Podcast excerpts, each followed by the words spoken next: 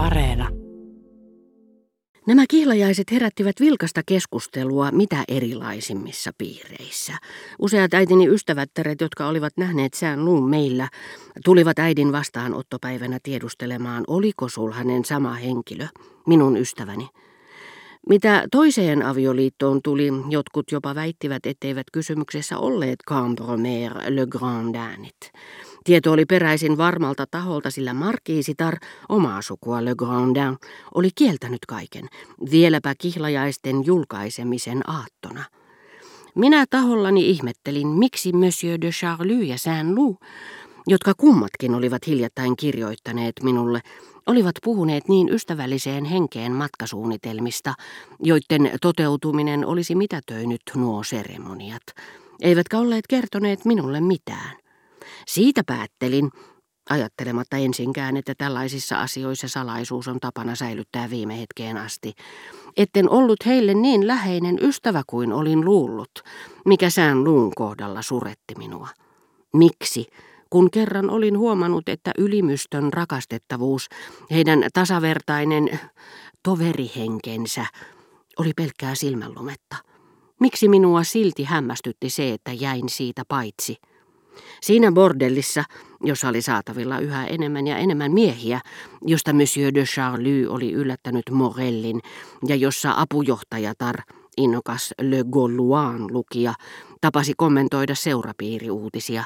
Tämä emäntä oli julistanut puhuessaan pyylevälle herralle, joka tuli hänen luokseen, juodakseen estoitta champagnea nuorten miesten kanssa, koska halusi, vaikka oli jo lihava, tulla niin ylipainoiseksi, ettei häntä otettaisi, jos syttyisi sota. Pikkuinen sään luu on kuulemma sitä lajia, ja pikku Cambromer myös.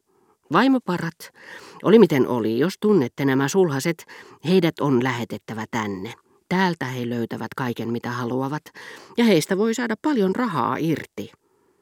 Tähän pyylevä herra, vaikka oli itsekin sitä lajia, huudahti hämmästyksestä ja vastasi painokkaasti, vähän snobi kun oli, että hän tapasi usein Camromerin ja Saint-Loun Ardain Villien serkkujensa luona, että he olivat suuria naisten ihailijoita ja täysin sen lajin vastakohtia. Vai niin, sanoi apujohtajatar epäilevään sävyyn, mutta hänellä ei ollut todisteita, vain vankka vakaumus siitä, että vuosisatamme luonnottoman tapain turmeluksen kanssa saattoi kilpailla yksin juorujen järjetön häväistysvimma. Tietyt henkilöt, joita en tavannut, kirjoittivat minulle ja kysyivät, mitä mieltä olin – näistä kahdesta avioliitosta, aivan kuin olisivat tehneet mielipidetutkimusta naisten hattujen korkeudesta teatterissa tai psykologisesta romaanista. En tohtinut vastata kirjeisiin. Minulla ei ollut näistä kahdesta avioliitosta mitään mielipidettä, mutta tunsin pohjatonta surua, kuten ainakin silloin, kun kaksi menneisyyden osaa, jotka ovat ankkuroituneet aivan viereen, ja joiden varaan on ehkä laiskasti päivästä toiseen ripustellut tunnustamattomia toiveita, loittonevat lopullisesti, viirit iloisesti viuhuen kuin kaksi laivaa. Asianosaiset puolestaan suhtautuivat omiin avioliittoihinsa täysin luonnollisesti, koska kysymyksessä eivät olleet muut ihmiset, vaan he itse. He olivat toki aina innokkaasti ivanneet näitä isoisia avioliittoja, joiden taustalla oli jokin salainen pahe. Ja jopa Cambremerit, joiden suku oli niin vanha ja oman arvontunto niin heikko, olisivat ensimmäisinä unohtaneet Jypiänin ja muistaneet vain Oloronin suvun ennennäkemättömän loiston, ellei poikkeusta olisi muodostanut henkilö, jonka olisi pitänyt olla liitosta kaikkein imarrelluin, Marquisitar de Cambremer le Grandin. Mutta ilkeä luontoinen kun oli, hän nautti omaistensa nöyryyttämisestä enemmän kuin kerskailusta. Niinpä hän siis, koska ei pitänyt pojastaan ja oli inhonnut tulevaa miniäänsä alusta asti, julisti miten onnetonta oli, että Cambromerien jälkeläinen ottaa aviopuolisokseen naisen, joka on lähtöisin herraties mistä, ja jolla on hampaatkin sikin sokin.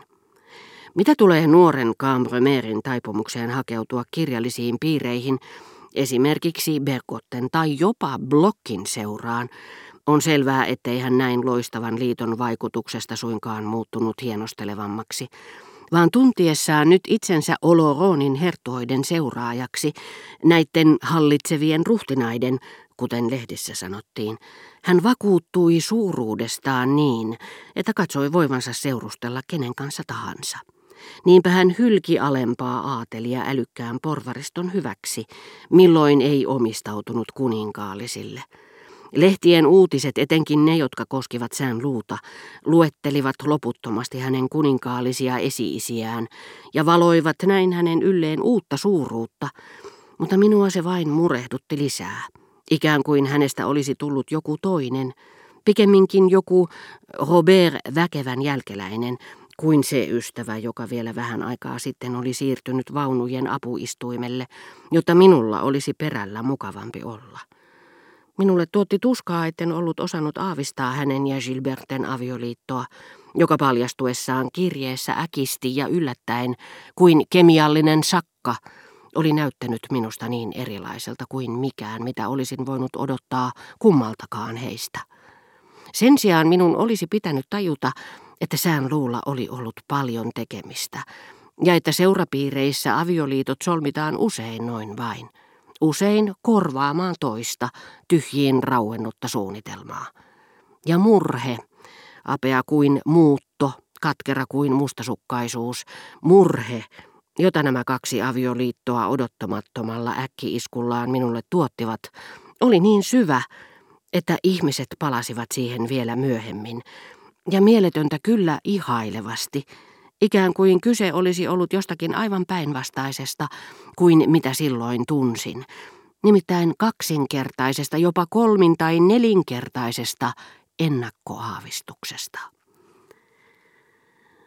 Seurapiiri-ihmiset, jotka eivät aiemmin olleet kiinnittäneet Gilberteen mitään huomiota, sanoivat minulle nyt vakavasti kiinnostuneen näköisinä, ahaa, hän siis on menossa naimisiin Marquise de Saint-Lun kanssa, ja silmäilivät häntä tarkkaavaisesti, kuten ainakin ihmiset, jotka eivät ainoastaan ole persoja Pariisin juoruille, vaan haluavat myös kehittää itseään ja uskovat katseensa syvyyteen. Ne taas, jotka olivat tunteneet vain Gilberten, tutkivat sään luuta äärimmäisen keskittyneesti. Pyysivät sitten, vaikka tuskin tunsivat minua, että esittelisin heidät sulhaselle ja tutustuttuaan tähän palasivat juhlatuulen vallassa sanoakseen, siinäpä vasta hieno mies. Gilbert oli vakuuttunut siitä, että Marquisi de Saint-Loup oli sata kertaa nimekkäämpi kuin Orleansin herttua mutta koska hän oli ennen kaikkea oman sukupolvensa hengenlapsia, hän halusi vaikuttaa henkevältä siinä missä muutkin ja sanoi kernaasti mater semita, mihin hän lisäsi tehdäkseen vielä sukkelamman vaikutuksen. Minulla itselläni hän sen sijaan on pater.